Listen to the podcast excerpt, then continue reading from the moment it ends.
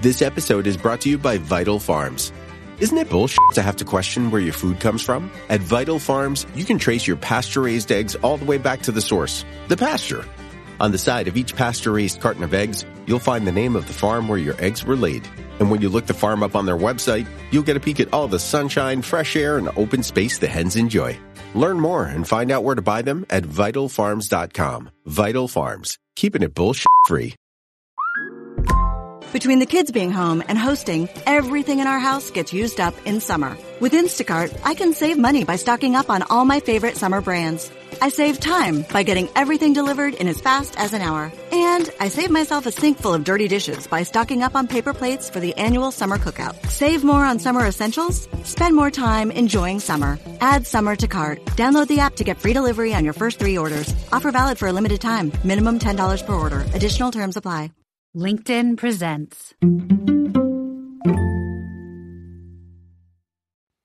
Welcome to the Human Capital Innovations Podcast, where your source for personal, professional, and organizational growth and development, where we share original research, explore industry trends, and interview executives and thought leaders from across the globe.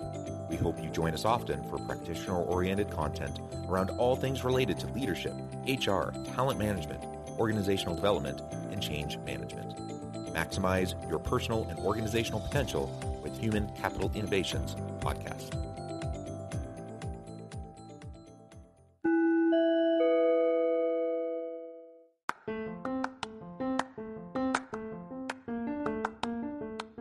Do you enjoy the Human Capital Innovations podcast? Enjoy ad free listening by going to the Patreon page, and please consider contributing even at the producer or sponsorship level. And please leave a review. Thank you for your support.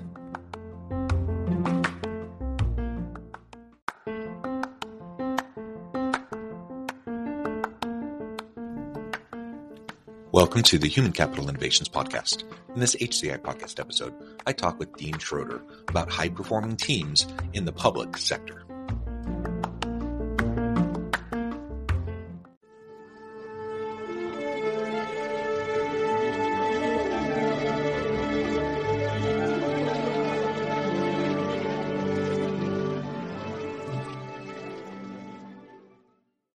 Schroeder, welcome to the Human Capital Innovations Podcast. Thank you very much. It is a pleasure to be joining you today. You're joining us from Chicagoland. I'm south of Salt Lake City in Utah. And today we're going to be talking about high performing teams, high performing teams generally, but we're also going to zoom in a little bit and talk about high performing teams within the public sector. That's something we we don't talk about as much on this podcast. We tend to talk more generally in terms of organizations as a whole or kind of by default, we tend to talk more about corporate uh, organizations, for profit organizations. Uh, but certainly, many of the things we talk about on this podcast apply to any type of organization, whether it's private, public, whether it's nonprofit, for profit, whatever. Um, and today we're going to really zoom in and, and, look specifically about the nuances within the public sector and how we can create high performing, sustainable teams in that environment. As we get started, I wanted to share Dean's bio with everybody. Dean Schroeder is an award winning author, consultant, and academic. Dr. Schroeder has worked with organizations worldwide, led radical transformations at four companies, served on four corporate boards. He's the best selling co author of Ideas Are Free, the idea driven organization, and practical innovation in government How Frontline Leaders Are Transforming Public Sector Organizations. Dr. Schroeder is a senior research professor at Valparaiso University, where he formerly served as an associate dean and founded the school's graduate programs in management. Uh, that's just a brief background. Uh, there's many more things I could share and highlight, but I'm going to turn it over to you. Anything else you would like to highlight from your background, your career, uh, before that, we dive that, on into the conversation? That covers it. One of the most interesting things, though, is this book came about by accident. Our latest book on government came about by accident because we'd always focused on the public sector, uh, private sector, yeah. but um, we started getting inquiries, and so uh, we wanted to get to the bottom of what's different and uh, you know what we found is very interesting because I think what we found in the private public sector actually works in the private sector in ways we've never thought of. Mm, mm, very good. Uh, why don't we start by just for for those who have never worked in the public sector, um, you you know you you may have stereotypes in your mind about like how government organizations work or public universities or you know whatever. Um, in part either to confirm or perhaps dispel some of those stereotypes or myths. Um, do you want to walk us through just kind of the fundamental difference that we the differences we often see in in public versus private organizations? Well, there there there are some common misperceptions. When I first uh, when whenever we were working on it and we shared the idea that we're working on uh, uh, improvement in government, they said, "Boy, they can they can use it." There's an assumption that uh, you you work in government because you're lazy, you don't work hard. You know the old thing, driving down the street and seeing the street workers, where there's five of them and one of them is actually working. Uh, what we found in the places we visited, we were in 77 different uh, organizations, public sector organizations in five different countries. And we found uh, very, very dedicated people, people that were really into their mission of serving serving the public, and very, very capable people. Some of the some of the leaders and the managers we talked with were every bit as um, as good as the best companies in the private sector. Now, mm-hmm. granted, we took a, a, a select sample of high performers yeah. uh, to look at, and then compared them with other people, other organizations in the government that were trying to do the same thing but didn't have the high performance. And we were looking at that difference. So most of the time was spent with these high performers. But let me tell you, these are dedicated people trying to do a good job. And the worst thing is they get put in situations where they can't. And that's management's problem, management's fault, administration's fault. But uh, uh, people themselves are terrific. We ran into some of the best managers I've seen, public, private, anywhere. Mm-hmm. Um, it was it was it was just a lot of fun doing this work. Yeah, well, thank you, and I'll I'll share just by way of my background uh, as as it lends to this conversation. Um, you know, I'm a I'm a public sociologist. I have a PhD in sociology. I, I work on uh, I do work in work in organizations in a business school, but I have a, a master's of public administration in addition to uh, my my PhD in sociology.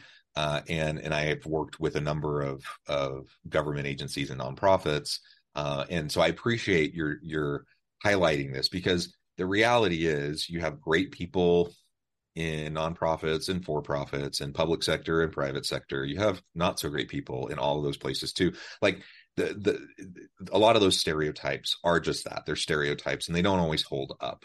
Um, what I've also found, and, some of the one of the strands of research that I've done as an academic is in public service motivation, um, and the the meaning and the purpose and the driving motivation behind why many people get into the public sector is very powerful, and they may be doing it, you know, for they often are doing it for reasons that are much different than someone who's trying to, you know, really make a name for themselves, um, make a lot of money, retire early or whatever in the public sector in in the private sector um, there's there's a lot of real value around meaning and purpose and making a contribution to society and giving back and people are willing to put up with the frustrations that sometimes occur. They're willing to put up with lower pay. They're willing to put up with a lot because they buy into the mission the values the the purpose.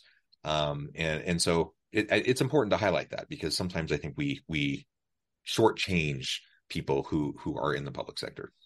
Okay, I think you probably have found in your work that there's a belief that you need to wave some sort of extrinsic reward in front of them, and then they'll like like Pavlov's yeah. dog, uh, you know, go for it. Well, the the opposite is true. What they want is you, you respect them, you listen to their ideas, you let them implement their ideas. That's all the motivation you really need is is having them see the impact they're making because that's why they got into business in the first place. Sometimes you have to overcome uh, what we call learned helplessness which i'm sure you're well familiar with uh, where because they've been beaten down and told no uh, so many times that it's it's hard to get them to step forward and take that risk uh, to innovate to change to make improvements even minor ones.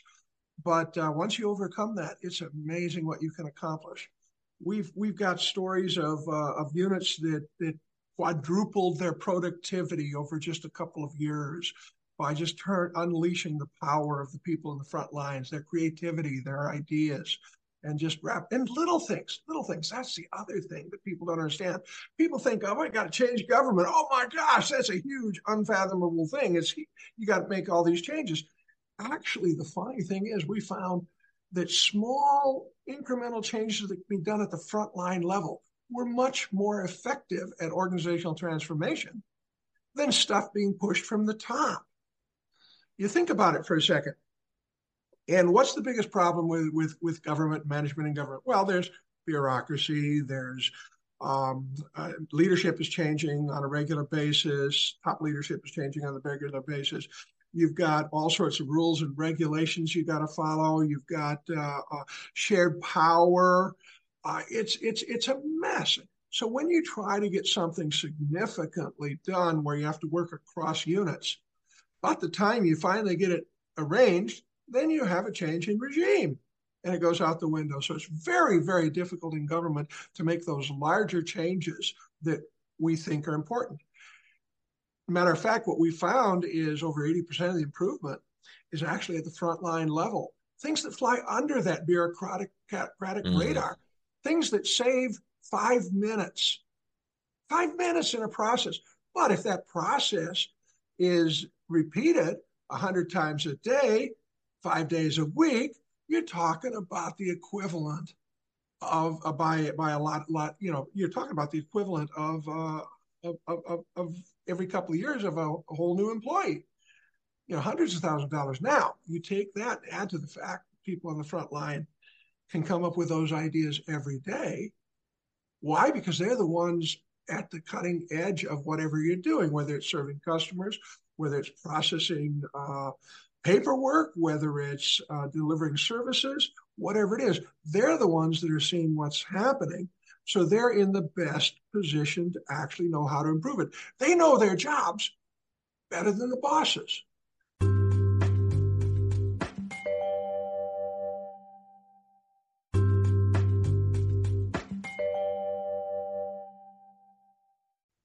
Matter of fact, one of the most interesting uh, uh, stories we ran into was by a um, city manager, the top level um, civil servant, so to speak, in a community in um, in uh, uh, southwest Sweden. And he said, you know, the he said democracy is great. The only problem is we're the only type of system where the boss knows less what's going on than anyone else in the company. and so, and then, and then about the time the boss starts learning, new boss comes in Mm-hmm. Um, and uh, and they all come in with these grandiose ideas of cleaning up and doing this and doing that. Well, the fact of the matter is, they don't know how to do that, except in a rare case. One of the cases we ran into that was absolutely fascinating was um, Michael Hancock, the mayor of uh, Denver, and Michael had been on the um, on the county council or on the city council for a number of years, and he knew where where things had, where change had to be originated if it was going to work. And what he said is the frontline folks. So he came in with the whole idea of holding people, holding his managers accountable for improvements, but training and empowering the people at the bottom of the organization to make improvements. By golly, some of the things he accomplished were really quite impressive. But the irony is they fly under the radar screen because yeah. what happens? You don't, you know, the big dramatic things everyone sees. That's the change they don't see. But if an if a uh, if all of a sudden you don't have to wait two hours in line at the at the Department of Motor Vehicle for uh, a, a new license, and you get in and you get out, what do you think? My gosh, I was lucky. But what you don't look at is that that was created by a lot of people finding better ways to do their job faster, easier, more efficiently, and then you don't even think of how much that saves our society in terms yeah, of. Can I just? Sure. I'm sorry. I'm rolling. on that. Um, no, there's a lot there that I, I want to touch on. Um, but you just mentioned the DMV. Just recently, I had, you know, it was, it was 10 years. I had to go back. I had to renew my license in person. Um, and you know, it's that dreaded moment where I realize I have to go to the DMV and I don't want to go. And my goodness, if it wasn't the most pleasurable kind of experience that I'd ever had, um, I don't know. They had completely changed the way things worked from the last time I'd gone to the DMV. I was in and out within five minutes.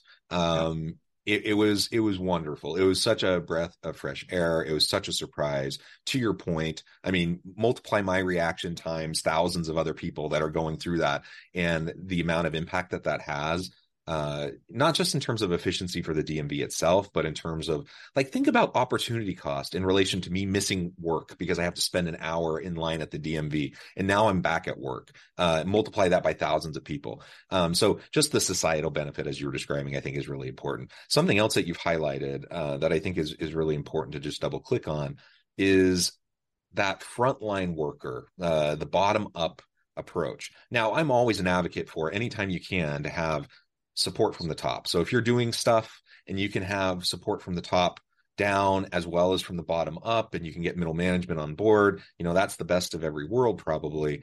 Uh, but we we all know that rarely happens, and uh, one of the challenges, as you said, with you know leaders who are kind of turning over every time you have a new administration or whatever, um, it, it becomes challenging. And so, empowering your people from the bottom up, uh, frontline workers to feel empowered to to just do the common sense things that make sense to improve the employee experience to Im- improve the uh, customer experience uh, to make things better to be more efficient.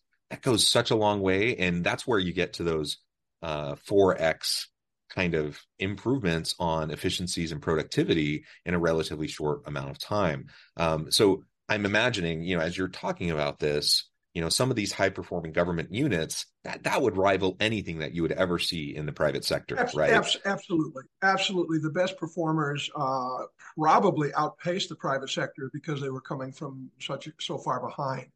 Uh, but but they were they were run as well as professionally as progressively as anything we've seen in in in uh, the private sector. And we've been spent a lot of time around the world doing research for our various books one of the things you brought up that I want to want to emphasize, though, is if we're going to, we talked about the top down. Uh, if you're going to empower these people at the front line, it's an interesting role that management has to play. Middle and frontline management has to protect their units from some of the stuff that comes down from the top. And so it's an interesting thing. I did a study on uh, middle management uh, uh a while ago where interviewed high performing middle managers, and one of the strongest themes was you've got to know how to protect your people so that they can do do their job, so they can make the improvements, so they can get things better, and uh, so you're managing up and you're you're shielding them, and that's that's the big thing. We ran into some amazing stories on how that was done. And I, one of my favorites is uh, New Brunswick, province of New Brunswick, uh, which is probably one of the more progressive uh, units, you know, in a wide sense in terms of continuous improvement, lean, and uh, and uh, uh, improvement. They do an excellent job. But the person that ran was sort of the middle manager that was sort of responsible for all of this and promoting it was extremely effective at at surviving the program, surviving um, administration changes. New regime would come in, new agenda. What she would do is she'd aggressively embrace that new agenda, sit down with them, show how they could use their continuous improvement program to implement it. And it was kind of interesting because whether it was Liberal Democrats or the Tories, whoever came in, you know, the, the, the Liberal Democrats say, we need jobs. We need we need more jobs. We need good jobs. The, the Tories would come in and say, no, it's not jobs. We need to support small business. Come on, give me a break. You support small business, they create jobs. It's one hand versus the other. So basically, she was very effective at keeping everything on the improvement vein, just twisting the metrics, shifting the metrics just enough so they really didn't change, but they allowed the new new uh, the new regime, the new set of politicians, uh, to you know claim that that's what they were working on because they were. And so that was just kind of funny how uh, some of this works out if you if you can protect yourself. But nobody's going to complain. Uh, we found in our study uh, we had roughly an equal amount of Democrats as Republicans and all you had to do was be interested in um, in improving improving and know how improvement was done at the bottom bottom level. And you get a lot done but it's just not as visible that's the problem.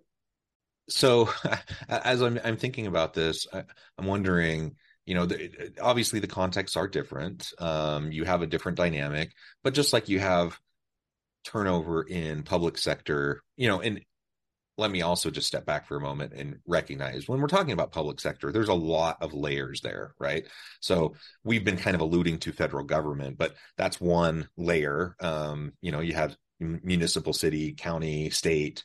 Uh, you know, you have regional stuff, you have uh, reg- regulatory agencies, you have you have all sorts of things, right? That mm-hmm. fall in in the the public sector uh, sphere. Um, and and we've been uh, probably highlighting things that seem more uh, federal government kind of um, public sector. But the reality is what we've been talking about um, really applies to any of those areas. And i'm wondering if there's you know things ahas that came from your research and from um, putting together your book uh, any examples of where these these government organizations really have things to teach and share with the private sector? Like, what can the private sector learn from the public sector? Because we often look at it the other way around.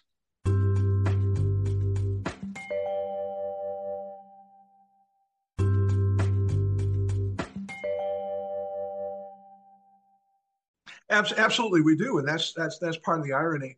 Now, our study covered everything from uh, uh, small departments of uh, 30 people state, local, um, federal, county, um, all kinds of things. But there are a lot of lessons because think about this one for a second. This is the most subtle but the most powerful. Um, when a CEO says, I want this done, this improvement made, he's got the uh, moral authority uh, to push it. The people underneath him click their heels and say, Yes, sir uh, and uh, it gets done. So something like a, a, a medium-sized improvement project in a in, a, in an area, uh, he can he can get it done rather quickly. There's something called a rapid improvement event. I don't know if you're familiar with it. Sometimes called a Kaizen Blitz, a Kaizen event. A lot of things. It's supposed to be about, you know, two to five days, sudden change, maybe a week ahead of time and a week after planning. So in three weeks, you got this change done. Well, rapid improvement events in the government were taking between nine and 18 months. and so, and they were getting very frustrated. So some of those people transformed to more uh, frontline driven stuff. But the point is, in management, that can get done. Those bigger projects can get done because they've got the moral authority. Now, in government, they can get done too, but it's very, very difficult. So the stuff that flies onto the radar screen, the frontline stuff comes into play. Now, here's the rub. Guess what? 80% of improvement in the private sector, potential for improvement. This is potential, not actual. The potential for improvement actually lies in the front lines as well.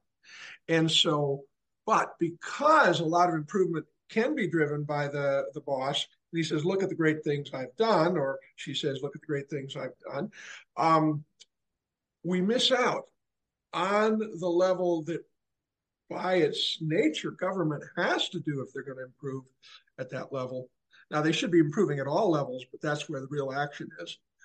But we can learn that. That's something we also like, often forget in the private sector as well, because it doesn't take quite as much effort to make those changes in the middle as it does in the private sector or in the public sector.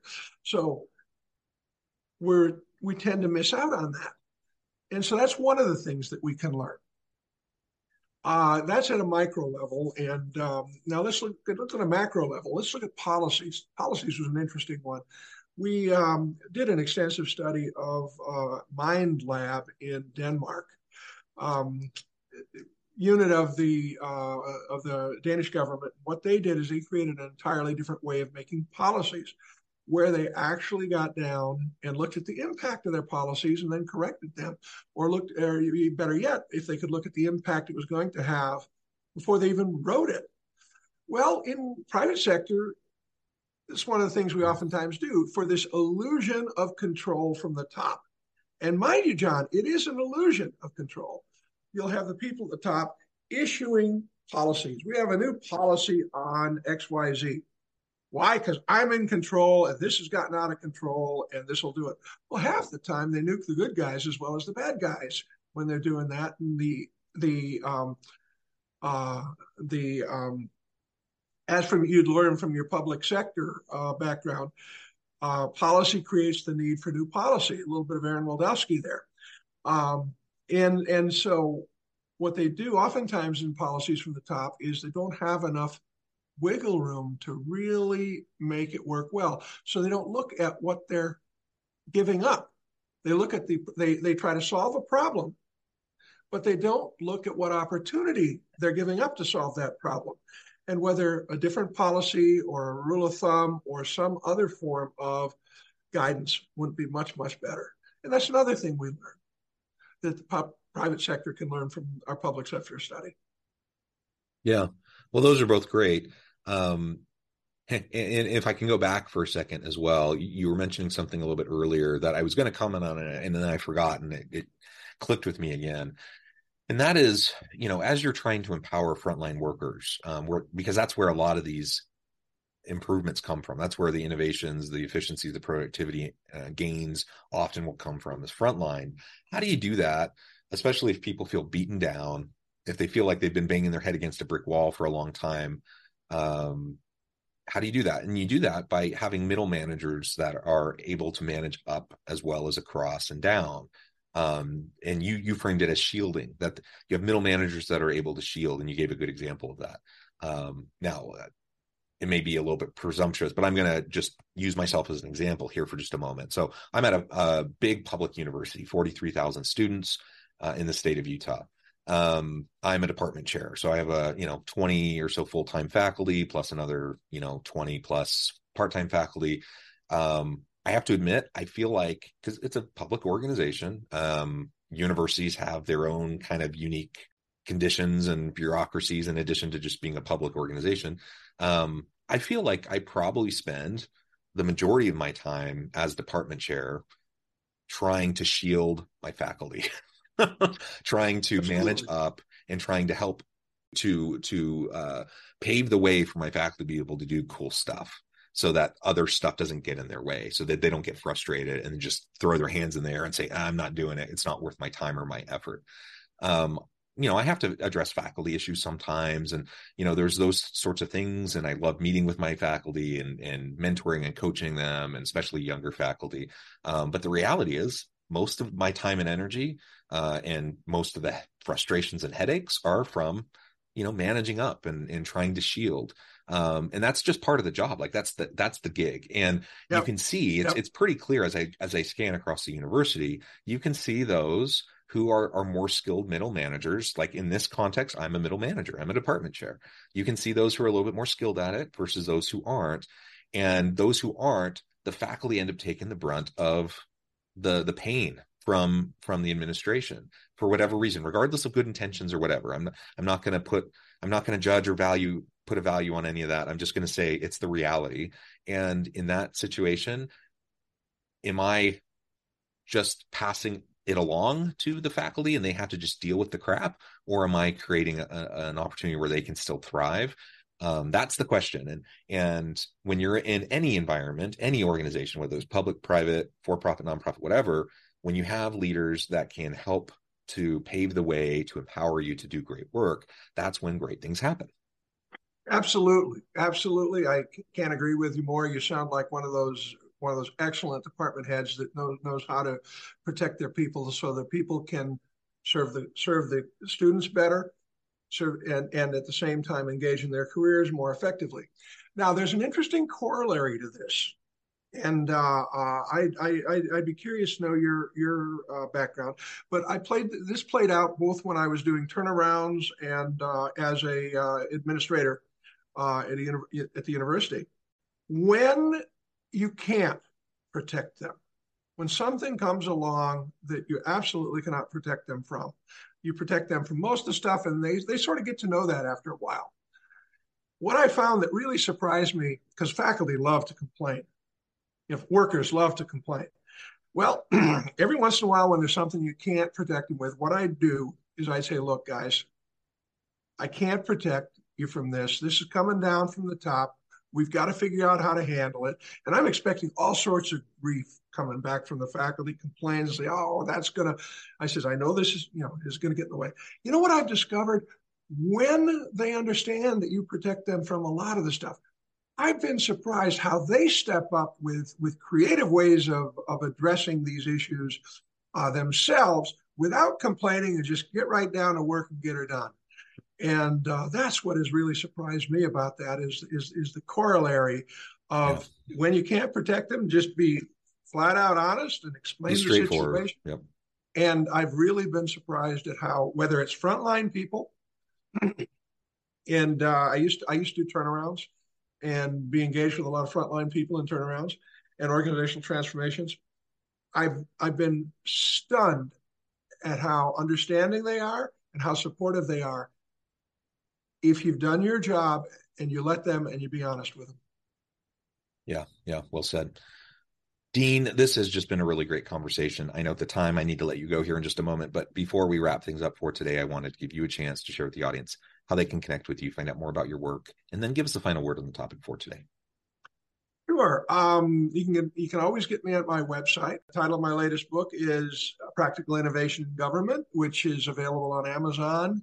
If you just want to ask a question, just go on my website and click through and uh, ask a question, and I'll gladly answer it and uh, uh, and if it's more than just a quick email answer, we'll set up a phone call.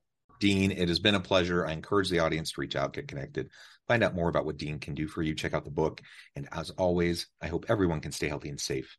They can find meaning and purpose at work each and every day. And I hope you all have a great week.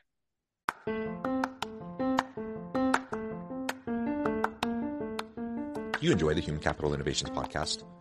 Enjoy ad free listening by going to the Patreon page, and please consider contributing even at the producer or sponsorship level. And please leave a review. Thank you for your support.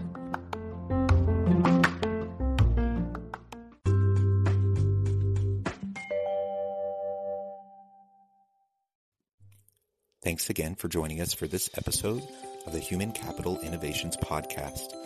I hope you stay healthy and safe and that you have a great week.